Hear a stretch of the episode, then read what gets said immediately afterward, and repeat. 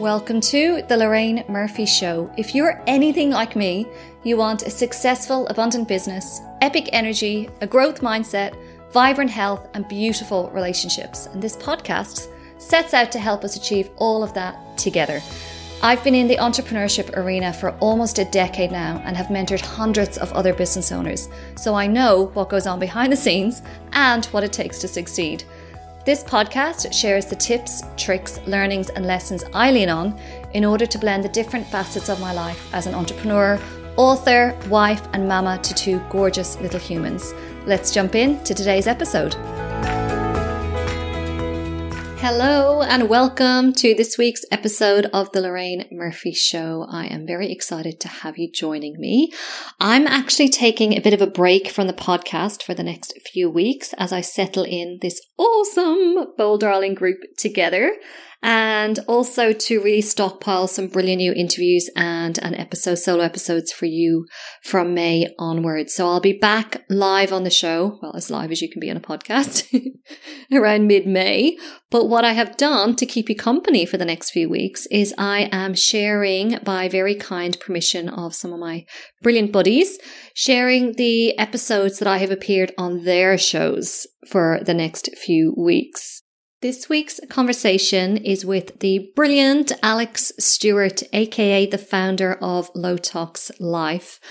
We had this chat around the time that Step Into You came out and I loved talking to her. I could honestly talk to Alexx all day long. She has built a phenomenal business built on rock solid values.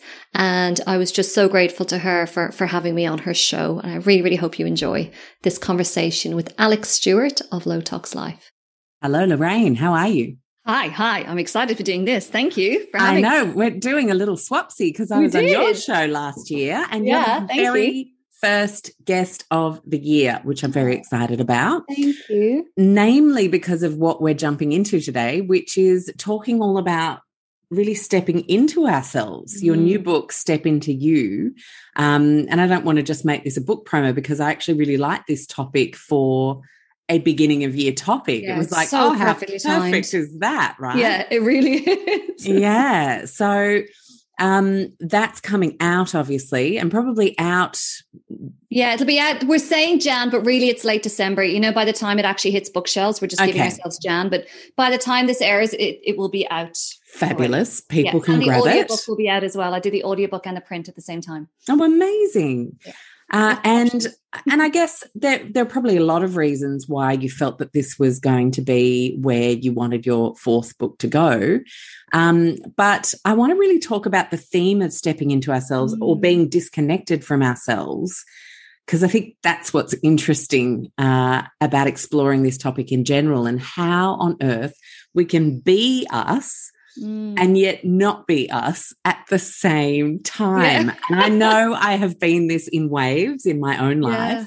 It's a good way of describing it, actually, my dear, that idea of waves, because it does come in waves, doesn't it? We have it really does. Waves where everything feels like aligned and we're in ourselves and we're in the driving seat of lives. And then we have waves of our life, and then there's waves where it feels the opposite. So yeah, mm. I love mm. that. It's a beautiful mm. analogy. Oh, good. So I'm a good student of the book. And can then. I just touch on that actually as well, because it just sparked something yeah. in my mind what I love about the wave idea is if we're sitting by the ocean watching the waves come on, we know that even if the wave's going out, and maybe that's mm. the equivalent of us having that sense of disconnection from ourselves, that we know the waves coming back in, you know? So it's yeah. not to, I guess, wig out when we do have that sense of disconnection, that we know that it, we can come back with the right tools and the, the right, giving ourselves the right kind of space, we, we can come back to ourselves. So I love that. Thank you. Mm. I'm going to steal that. Yeah, I do. so they'll trust the process, Chestnut. Yeah. Yeah.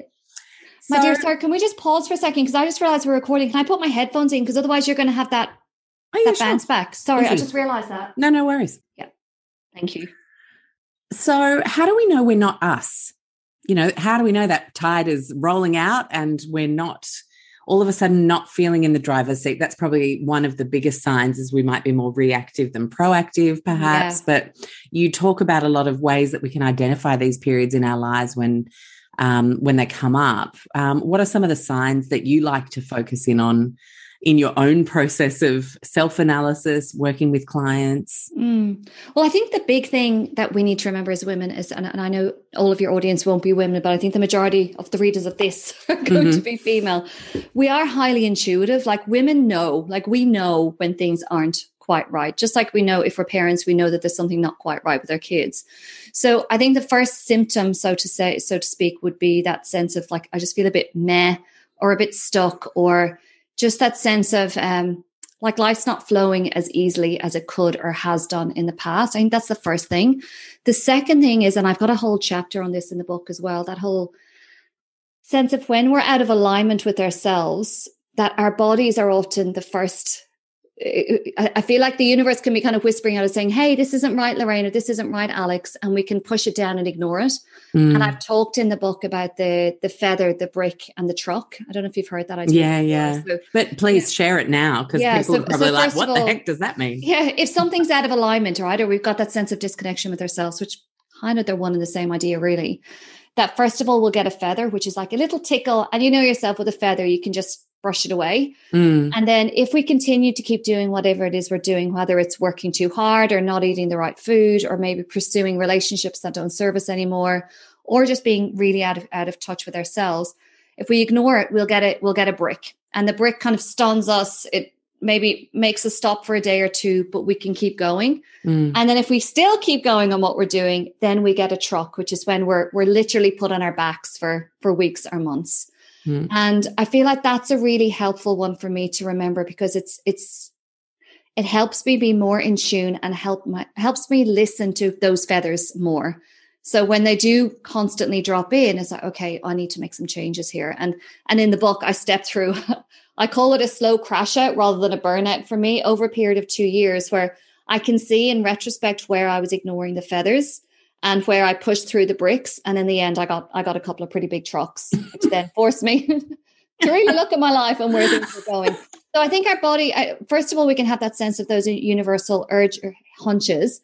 But the other thing as well is our bodies will often communicate to us when, when things are out of alignment. So we might get a recurring pain in our left shoulder, for example. Mm. And I really love Louise Hay's work where she talks yeah. about how every symptom we have, whether it's mental, I'm sure you've talked about this on the show at points before, every symptom we have, whether it's a mental mental symptom or a physical symptom, it relates back to some kind of a, a negative belief or a, a, an experience that we're holding on to. So I know for me, I had an issue with um, a female relative a couple of weeks ago. And it wasn't a major thing; it was just something I was upset about, and I could feel my left shoulder straight away was so sore.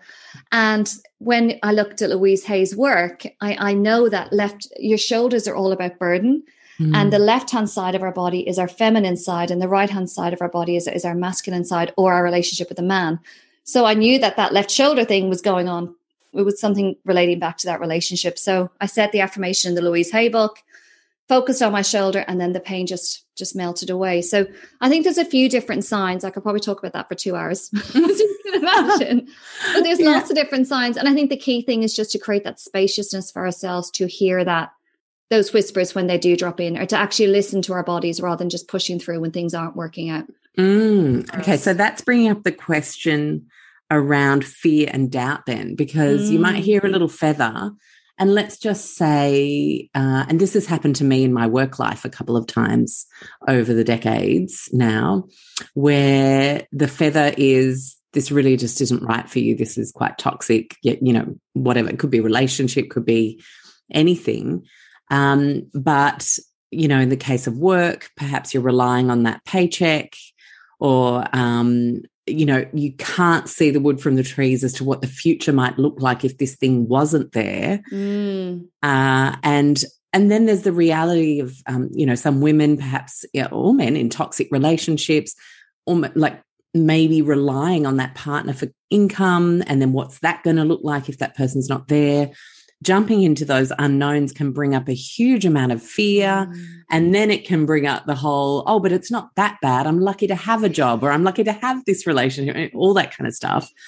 How do we start to unpack that for ourselves uh, and start to recognize the feather before the truck, but also um, act on it in such a way that helps us set ourselves up for something that really does feel a lot more congruent, even if it is the complete unknown. Like mm. that's huge. That's yeah, I love love that you've asked that question. And and as you were talking through that question, I just had that visual of I think it's it's a meme or a quote that goes around. It's you know, take the leap and find your wings on the way down. Like, mm. yeah, that's so scary. I, I skydived once, and holy crap, I could not relax until that that bloody parachute finally opened up and I thought, okay, okay, we're not coming crashing to the ground. But you're right, it's terrifying. And particularly if if as you say, we we do go into that mindset of that that internal dialogue of it's not that bad. And Glennon Doyle talks about this in Untamed, yes. her book, and the fact that women one of the most the terrifying books I've ever read, isn't oh, it? So arresting. Confronting yeah. is it? Yes, yeah. arresting is a beautiful word. You're so right.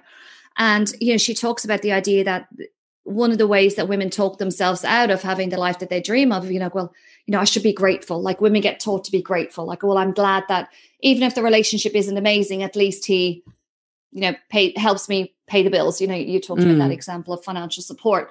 So I think the first thing to do is is to accept that it is it is terrifying and to I love the idea of meeting yourself where you are when you're mm. having that mm. experience, you know, not trying to wish it a different way. Like I should be confident or if I read this book, you know, that person who wrote that book was really, really confident and they made this leap. Or my best mate just started her own business and it was okay for her. So I think it's just meeting ourselves where we are and accepting that that's that's where it is.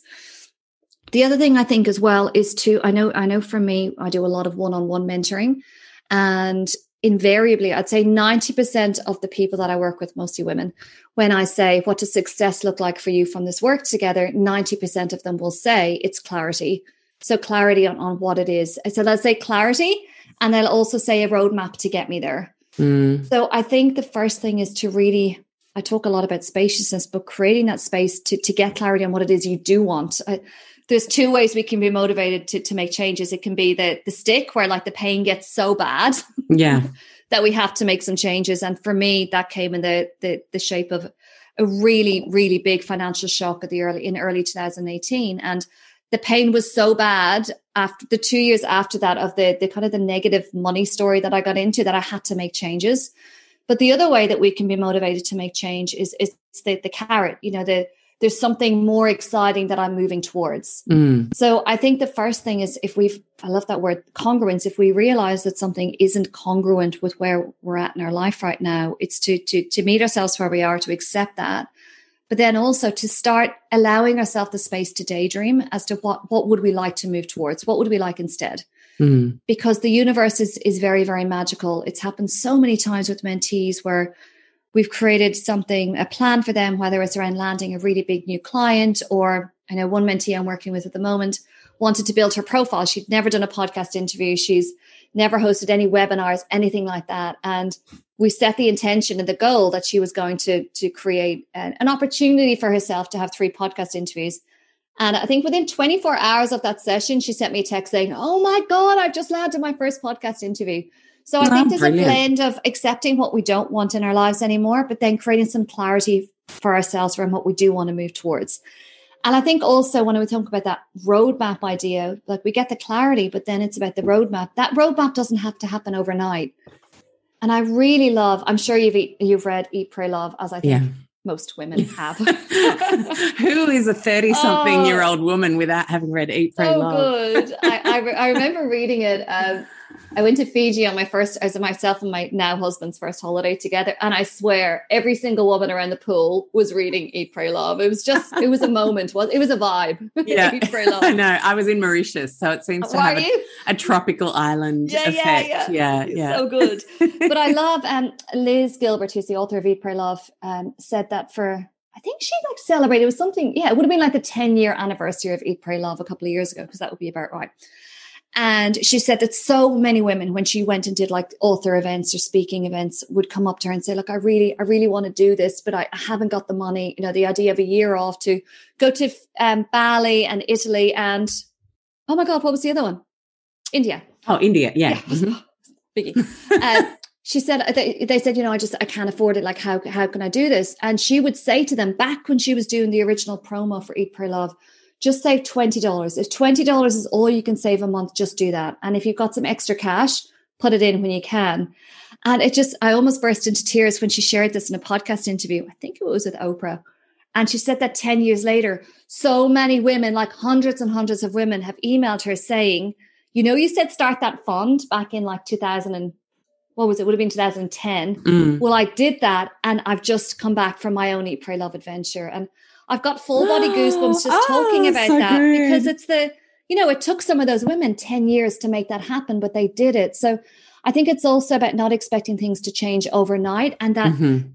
the smallest baby steps as you're moving away from something that's not serving you, they are the most courageous steps that you will ever, ever make in your life. So true. Because then you get momentum. You know, you decide to end the relationship or you decide to buy the URL for your side hustle. And then you've got something's in train, something's in motion. But getting started is the hardest, it's the hardest part of all. yeah. And I think, do you think that's because of the self belief aspect? That think that's so. the hardest part? I think it's the self belief. Because we talk ourselves Um, down.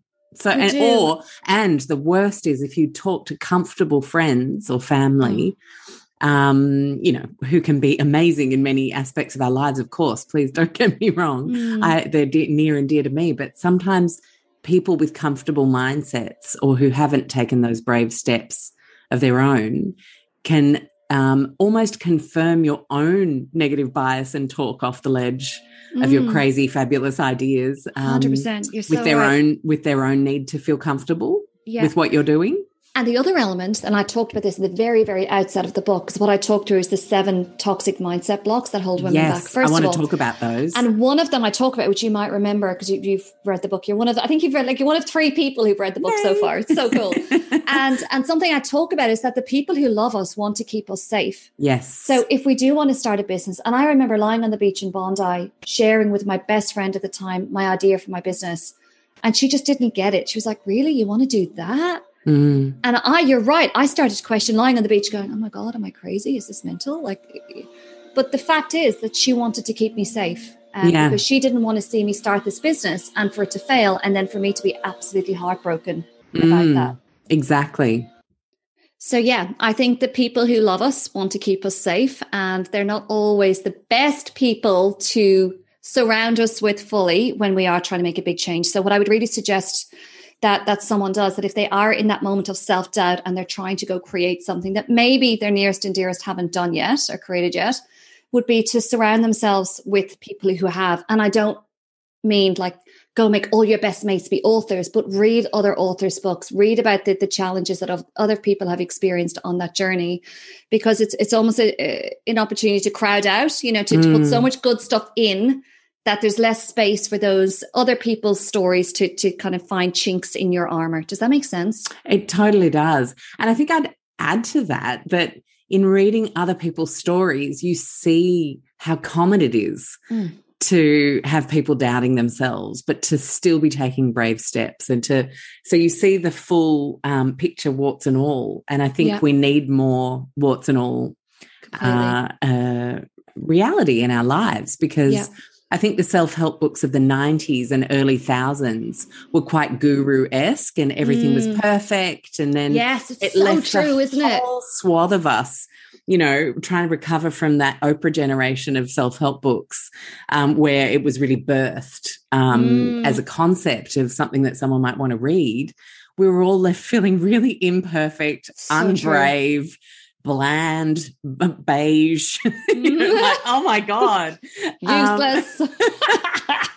um, but this generation, you know, I think of, uh, you know, the Glennon Doyle book. I think yeah, that is hundred such a. She's such a perfect example. fantastic example. Mm. Such an untidy life, Yeah. and yet so much, I love how you phrase things. Untidy. Yes. and such so much goodness and strength and growth. And I think it's grittiness that we all seek because Mm. it feels gritty inside of you when you're having these thoughts. Mm. Um, and to then have the perfect thing put up in front of you is actually, as you said, you used this word before, incongruent with how you're Mm. actually feeling. And therefore, you feel even less like you might be able to make steps forward. 100%. So true. Can I just add a bill to that as well? Is that I think you're right. It's it's reading about other people's stories and that, that it wasn't perfect and, and tidy. Love your language on that for them. So it's it's partly that, but it's also when you're in that grittiness yourself and that self doubt and that Mm. worry and that holy shit, what have I done? this is never going to work. I'm useless. I'm hopeless. Like all of that negative, you know, as Melissa Ambrosini says, that inner mean girl crap that comes up. Yeah. What I really love to do in that horrible moment is remind myself that one day someone else is going to be going through exactly what I'm going through now, and I'll be able to help them through it because I've been through it myself. And that gives me the added almost like rocket up my ass to get mm. through it. Yeah, um, nice. And I mean, I can't even tell you, like from writing a book to we had we had two miscarriages between our two children. And even in the pain of those miscarriages, knowing that one day I would speak to another woman who was having that experience and be able to help her purely by me having survived it, that that was um there was some God's grace in that in that thought for me in those moments. Yeah. Yeah. I love that. Mm. Mm.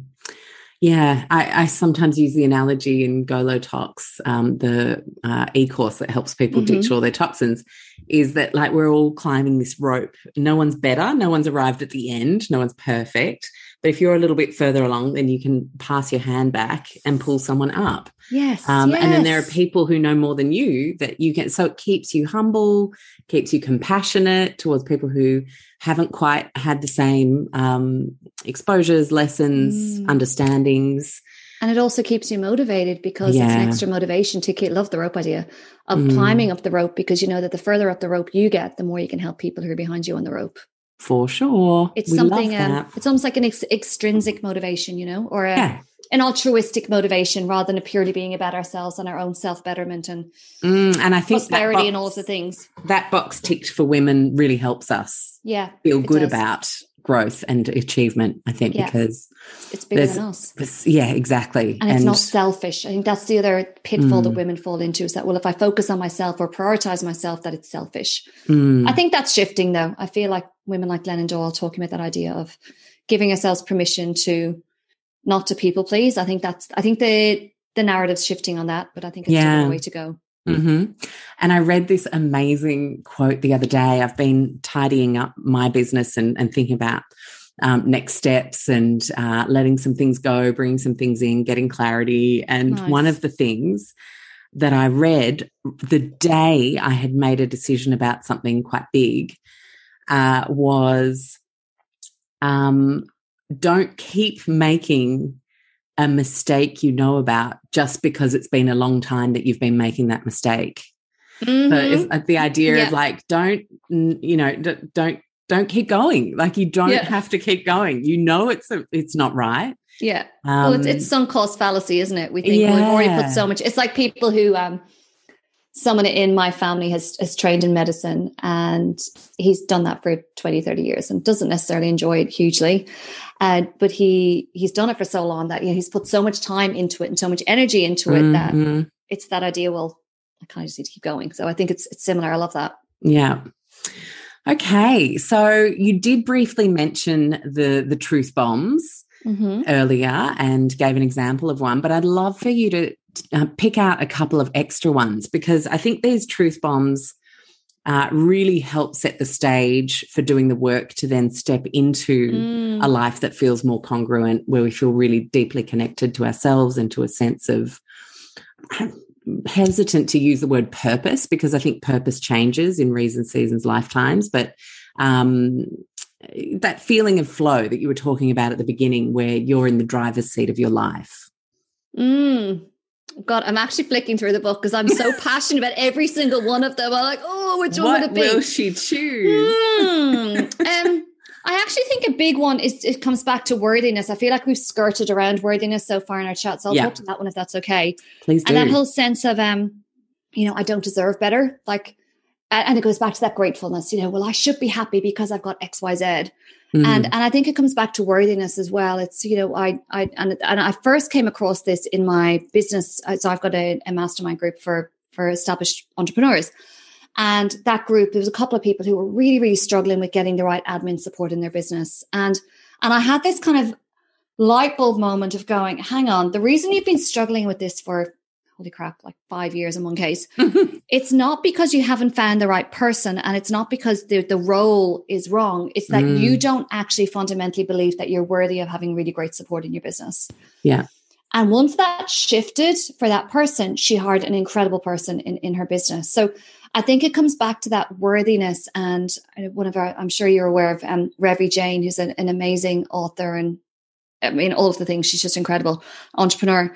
And she, her whole platform that she's building is on working on worthiness, that whole idea of reminding ourselves each day that, that we are worthy. And, mm. and I think it's hard for women, I think, especially to do because it feels almost like indulgent, indulgent or trying to think what's the opposite of humble, arrogant maybe, mm, or selfish. Yeah. Mm-hmm. And I think it's it's coming back to that idea of just reminding ourselves that we're worthy. And and for a lot of us, like that's going to be that's going to be a daily practice to whether it's worthiness to have the money that we want to have in our lives, or it's worthiness to have the relationship that we want, or to have the relationship with our kids that we want, or the the the worthiness to have the eat, pray, love adventure, or just even have next Monday off because we feel like we're we're a bit fried and, and we need some time to recharge.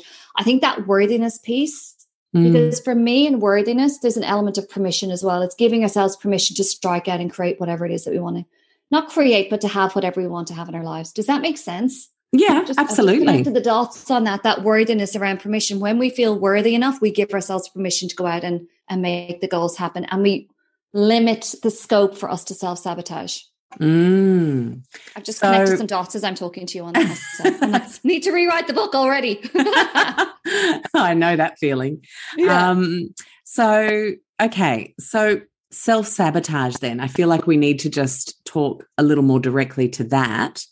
Um, you talked about that client having the clarity moment, and there's mm. that word again. Sometimes half the battle is actually getting to the clarity point. Sure. Um, so her self sabotage was a, a, feeling of like, oh my God, me having support, you know, why do I deserve that? Mm. Um, what are some of the other things you've bumped into in your mentoring experience uh, for clients where the worthiness and the self sabotage mm. show up again?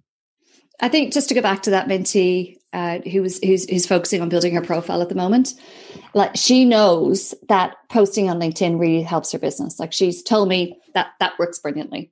Hmm. But she just got in her own way and self sabotage because she started to really get some success with clients reaching out to her and wanting to work with her.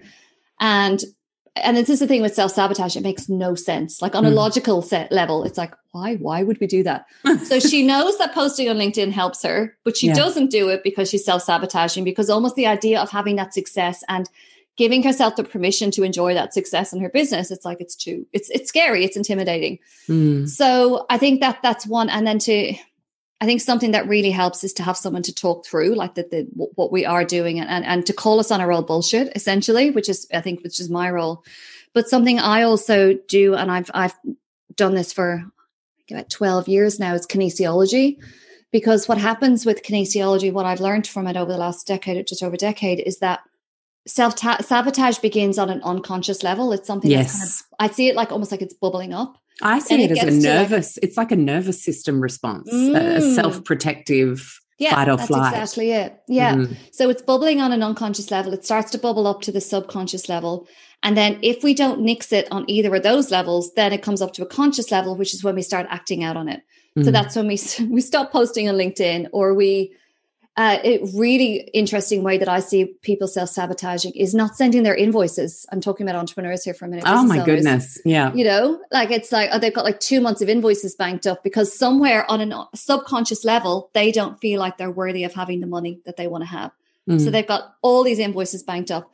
And another one be, and I've seen this happen, and I've done this myself a number of times in my own business, where someone's really, really keen to work with me, and I procrastinate for like two, three, even four weeks on getting back to them. Mm-hmm.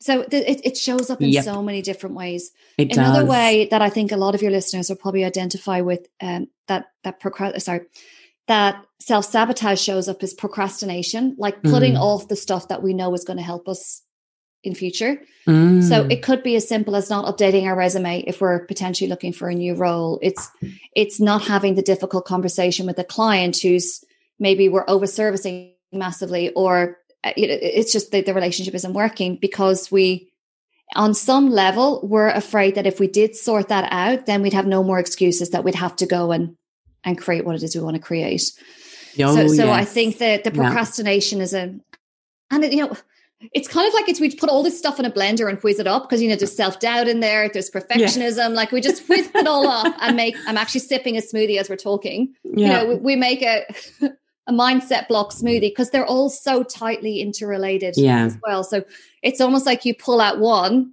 and then the whole thing starts to come apart and you find something else to work on and something else to work on and that's kind of the name of the game isn't it that constant mm-hmm. evolution and growth as a person that growth mindset Absolutely. And I think for stay at home parents who, you know, I've, I've worked with quite a few women over the years who are wanting to start a, a business, mm. Um, bring in some income either for themselves or contribute to the family finances, uh, really passionate in the low tox space, uh, I'm working with a few right now, and uh, something I see is, oh, I just don't have time to move forward. But then we look at, we do a calendar analysis, and there's the answer. It's the give, give, give, give, give. And then that's actually a form of procrastination mm-hmm. because if I'm being helpful out there, I'm needed out there, then I never actually have to see whether I might be able to make this a success. Yeah, that's so powerful. I love that. Mm. And the other thing as well, it's it's I love the calendar analysis idea. And I think it's also beyond the calendar analysis. It's stuff that doesn't go in the calendar, like the 30 minutes of scrolling Instagram, for example. Mm. Oh my gosh. Can you imagine if we put everything in the calendar? Oh, I think it would be frightening if we color coded it and put Instagram in there, a social media of choice. Holy crap. But I think yeah. that's another thing as well to think about. And I really like the idea of creating before we consume. I think yes, that's a, so a, wonderful gem from Marie Forleo, isn't Is it? Is that who yeah. it's from? I, I didn't yes. have to thank you. I did. I've i remember she just credited she to. put it up um, one morning, and then it was the Business Chicks event where she was speaking um, and. Uh, being interviewed, and it was her number was one tip. It was mm-hmm. the number one tip: wake up, what can you create before you start consuming things? Yeah. What do you really want to make? So um, good. And if so, you don't so know, simple. like morning pages, you know, start Journaling. start just yeah. seeing what comes out. Yeah, that's mm. exactly it. I loved that. So I think the the calendar analysis I think is a brilliant tip that you've shared, and the the the, the build I guess that I would make on that as well is it's what's not going in the calendar. Like what are the things that are taking up time? Almost like those insidious things, like the you know, the, the Instagram scroll has has creep you know it, it takes up a lot more time than yes. we, we expect it to. Um, so i think it's just applying that lens to what what can you create before you start consuming the work of others? Yeah. I, I yeah. We don't even need to say anything yeah. more about that. Okay so worthiness and give me one more. I think you've already touched on this one as well but i wanted to highlight it again is that sense of whatever our current problem is that we're alone on that in that and we are the mm-hmm. the freaky exception the one in 10 million people who are having that problem and just before you and I spoke, I was filling out a, a, a Q&A for Booktopia, um, who I know you know, know and love as well. Yeah. So uh, one of the questions, which I think was a really, really clever question, is, is what do you hope someone gets out of your book? And something that I realized only in writing my response to that was the sense of that the reader isn't alone that if you're experiencing, I've got a whole chapter on my sex life. So yes, I saw someone that. said to me, like, "Are you going to send your book to your family in Ireland?" I was like, "No, my family is not getting this particular book.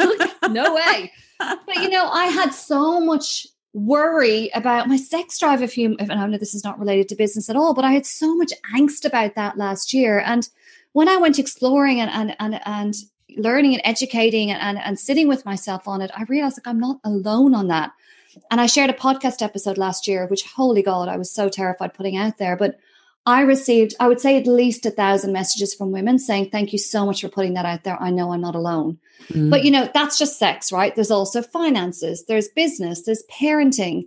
So that's why I really love putting my struggles into my books because I want to reassure someone that they're not not alone. So one of the the mindset blocks that I address really early on in the book is like you're not special and i mean that with the kind in the mm. kindest possible way that 100% you think whatever you're struggling with right now you're alone on that and you're the magical unicorn who's having that experience and you're not no but i really love not. what you do though but there's peace in that yeah there is but I think the gold, if we can move on from peace, is mm-hmm. that you also actually do the work to make, to improve things, to develop, to expand.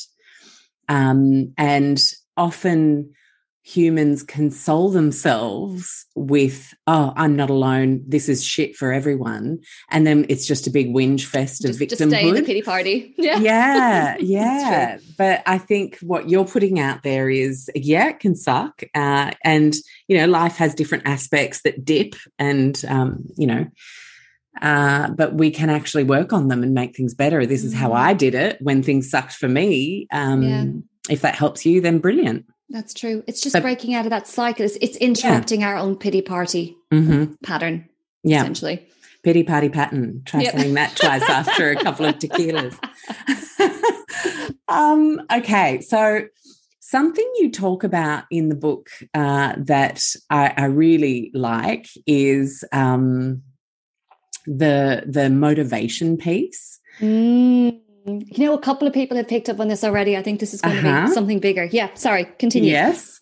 Uh, and the reason I wanted to mention it, I think it's in chapter three, um, where um, you you actually practically take people through the art of motivation. I would love mm. to say because it is actually, I feel, you're presenting it as a learned skill rather than something you need to magically find out of thin air especially women, hormones, different phases in the yeah. cycle. Um, maybe having a testosterone dip, maybe you're having a cortisol yeah. drop, or you know, there's so many different biological reasons that motivation isn't naturally there at different points in our life and our yeah. cycle. But I feel like in your book, you're actually helping us not ignore, but transcend the mm. sometimes reality of the human body and still actually feel a deep sense of motivation. So I wanted to sort of see how you developed a strong sense of motivation for yourselves, for yourself, and what that looks like day to day.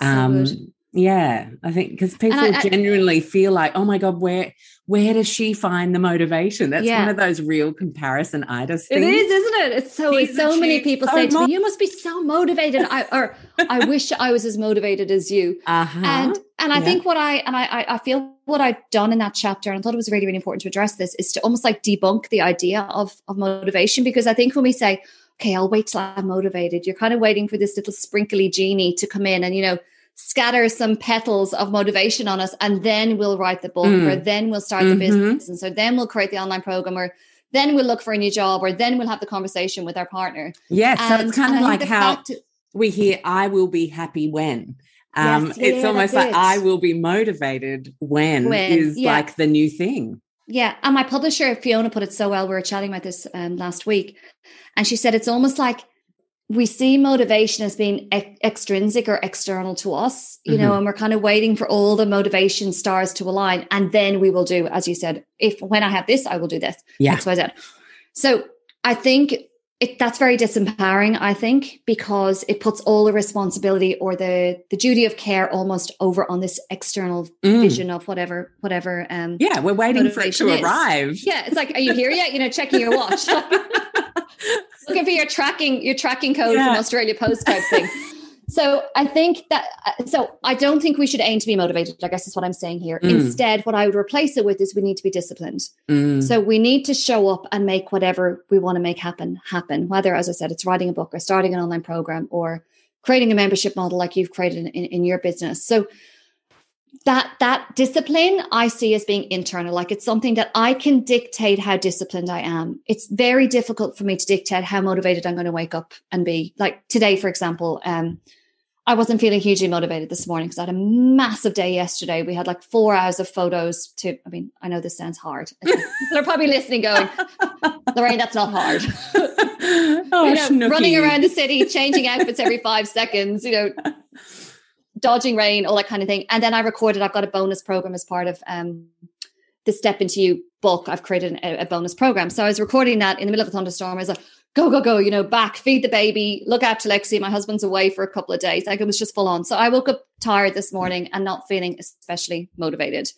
And um, so things that would normally drop if I wasn't feeling motivated is like the morning meditation. Mm-hmm. And I said, no, Lorraine, you're feeling tired, but you've got the discipline, you know it's good for you to meditate every morning, just make it happen. So I sat there and so annoying when you disturb your kid when you're getting up early and then you disturb one of the children uh, and then she yeah. like lexi who's four and a half at the moment comes tottering down the stairs i'm like shit that was the motivation time so i sat there meditating on the sofa while she's reading where's wally loudly next to me but i had the noise cancelling headphones on and, and i did it you know so I could have said this morning, I'm not going to meditate because, you know, I'm quite tired. Like I had a big day yesterday and Lexi's up. So, but that, that comes back to that internal governance, almost of that sovereignty of now I I need to to meditate because I know it's good for me. I love so that I think word. That's what I would governance. Just to mm. governance, yeah, it's it's self leadership. That's what I talk about. It Discipline mm. is self leadership. So this morning, I demonstrated self leadership to myself and just got the ten minute meditation done.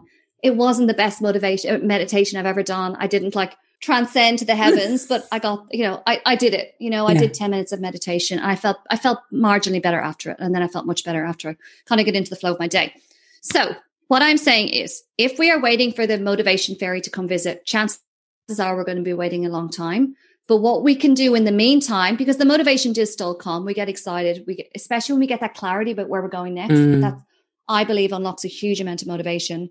Um, but what we can do in the meantime is we can we can be disciplined. Yeah. Does that answer your question? It absolutely does. And I think discipline is something we can build into our daily life as a practice, as a muscle that gets stronger. And yes, it's, it's a framework rather than mm-hmm. a mysterious thing that we hope comes to visit us one day. Yeah, like fingers crossed, I'm motivated today. Like, mm. no, it's not effective. I've tried, believe me, doesn't mm. work.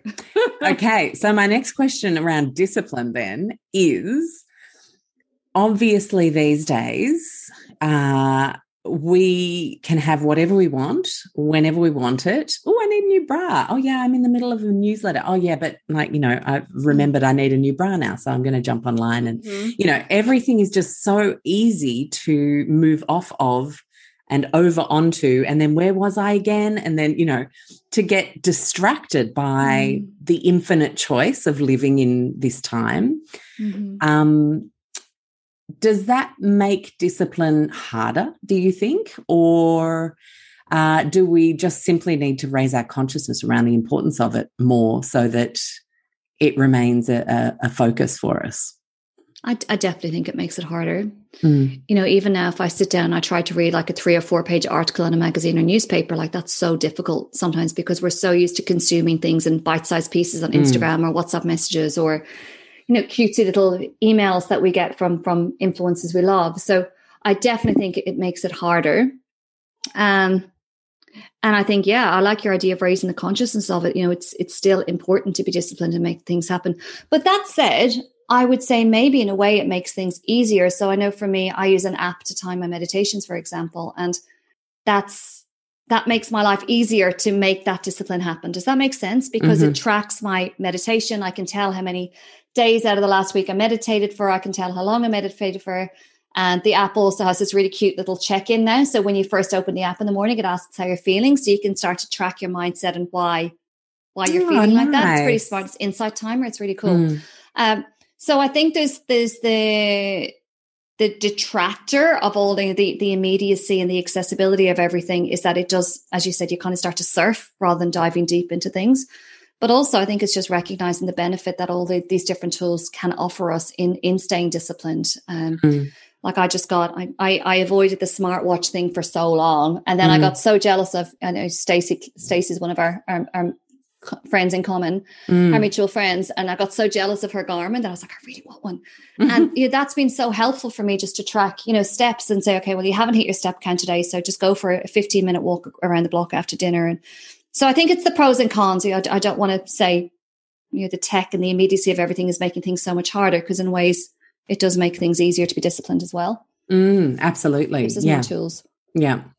And so we've talked about a few themes, and there have been quite a few examples around work life and starting business. Um, but I believe Step Into You is equally valuable to uh, women in the sense that when we become parents, we're still very much the, the primary caregivers, if you look at the statistics. Yeah. Um, and certainly for the first year, uh, the primary caregiver of, Yep. of the little Hi. bubbas. yeah, exactly. In it right now. And and that can be an experience in itself of stepping of feeling like we're not ourselves. Um, but really it is a role shift and a, a new role. So that can be part of why we don't feel ourselves is because we're doing something completely new.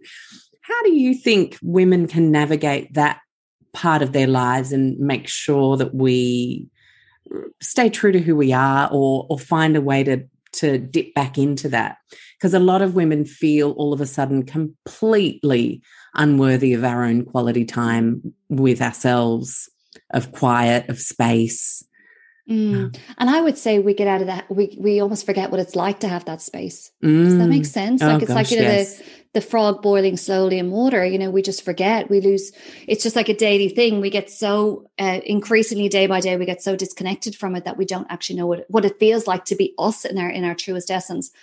And I hosted a, a retreat in February um, last year in Noosa, and as part of the retreat, it was like a three night, four day retreat. And in the afternoon, I made sure that the women on the retreat had four hours of just time to themselves. Mm. Holy crap, Alexx. The first day when I said, okay, it's lunchtime, you know, lunchtime's finished, I sound like a teacher. You can go do your own thing for four hours. Three of them were back in the room within 20 minutes going, Lorraine, I honestly don't know what to do with myself. Like it's Oh, been wow. so long. Mm. It was actually, I mean, it was quite confronting. But then, I mean, you can imagine those same women after day three were like, oh my God. I remembered who I am again. It was really cool. yeah So I think, I mean, and you know, I, I put up my hand jokingly as, as you were asking me that question because we're on video talking, and you know, I'm in that right now. Like I'm, Yeah. I've got a five month old in the next door, in the next room, who's going to need to be fed quite soon. He's with his nanny next door, and so I get it, and I, I feel like a few different things. I think one is to do what you can. So, and, and this is, I was worried about this when I had Lexi because um, I'd written a book, I was running the business, I was zipping around the world, but also I was sleeping. Like we had a unicorn baby who slept through from six weeks old. Mm. And and so many women messaged me and said, like, how are you doing this? Like, I'm so sleep deprived. I'm like, love, I'm sleeping. you know, Mhm. so so do what you can. I think it's it's very easy. I mean, I, I actually think parenting and motherhood is one of the easiest traps to fall into in terms of that comparisonitis. yeah So I think it's just doing what you can in the days that you have. I will also say though that the time doesn't just happen anymore when, when you have have a family, as you will know, Alexx. I mean, you're you're at a different life stage to me right now in terms of you how old he is you and can kind know, of like mm. not be supervised 24 7 Mm. when i talk to friends they're like yeah the kids just going to the cinema together i'm like oh my god i know one I've day i won't have to be with them all the time I have just arrived at that stage. I'm Oh. still nervous and like checking in with him, but it really is uh, a newfound freedom. I mean, here I am Mm. podcasting, not having to guiltily stick him in his room with some drawing and, and an Mm. iPad.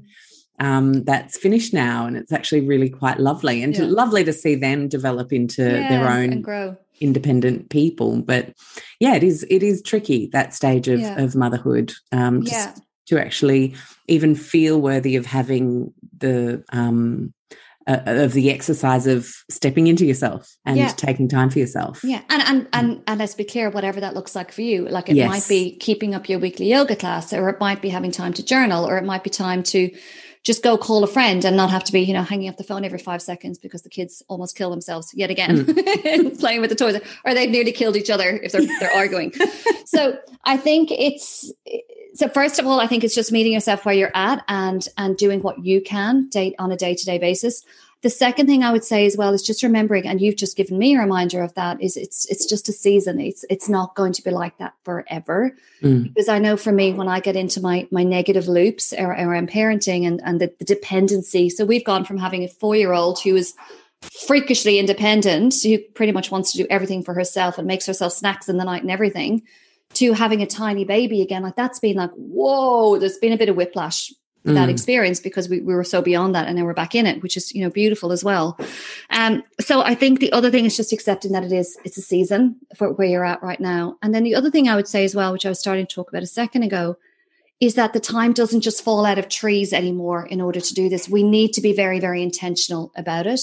So we need to sit down and plan our week with our partners if we have a partner and say, okay, look, this is Wednesday night, I want to go do yoga. And, and, and there needs to be, it's annoying and it's boring mm. and it's so not sexy. But it's just having that conversation and that plan in place so that you do know that there's almost a container yeah. of space and time for you to be you. Mm. And the other thing, like just yesterday, um, doing this shoot, like to have my hair blow dried and have my makeup done and to be tottering around Surry Hills in high heels, like Alexx, like it was like a spiritual experience. Yeah. yeah. I can describe it because it's been months and months of Uggs and activewear and hair scraped up in a mum bun, you know? So yeah, I think it's just, even if it sounds so frivolous and silly, if it's a blow dry for you once a month, that helps you Ooh, feel on, you hold again. On. Yeah. So the last thing I want to ask you is about making me stick so when you, like, you know, I totally get what you're talking about. we make all these efforts to uh, find ourselves, step into mm. ourselves, feel a sense of flow, you know, building the discipline in so that we're actually realizing some of those goals uh, that we have once we've got the clarity, we're articulating them, we're getting on with it. Um, how do we make the me stick?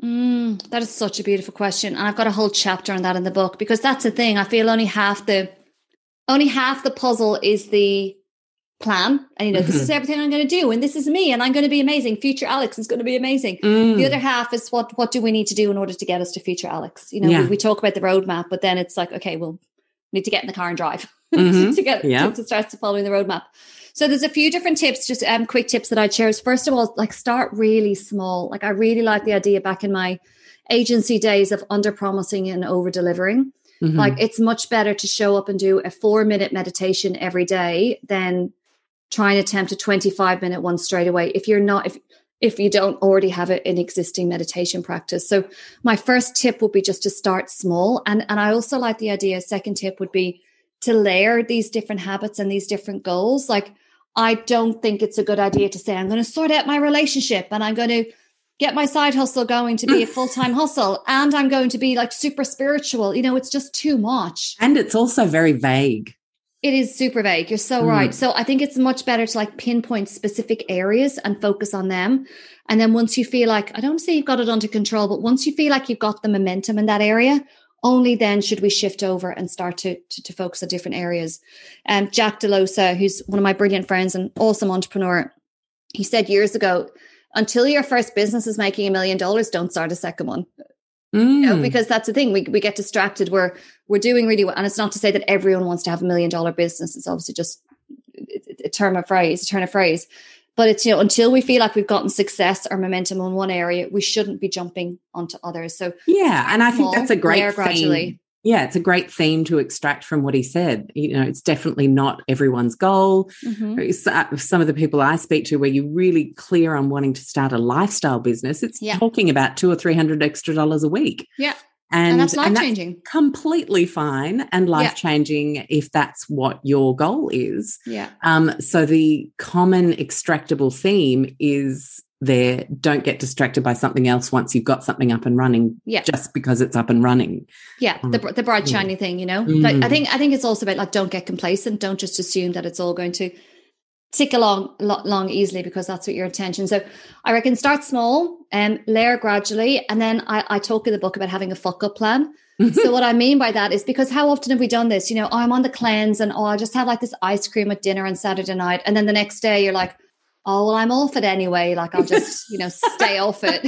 So, might as well make pancakes. Off yeah exactly yeah. let's go let's go all out.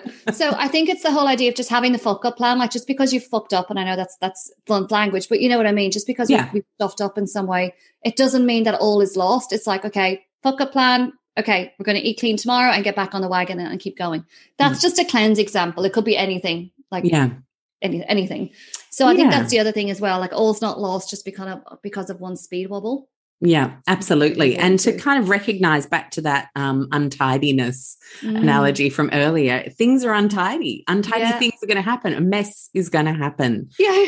Um, but just like we then tidy up a house or have a declutter session of our closet, we can do that with anything that we're trying mm. to put mm. into place in a more permanent way. Yeah, That's exactly mm. it. Love that. Oh, I love it. I could Lorraine, talk to you all day, my dear. I know. Awesome. You're a gem of a human. I Loved love it. Thank you. Back at you.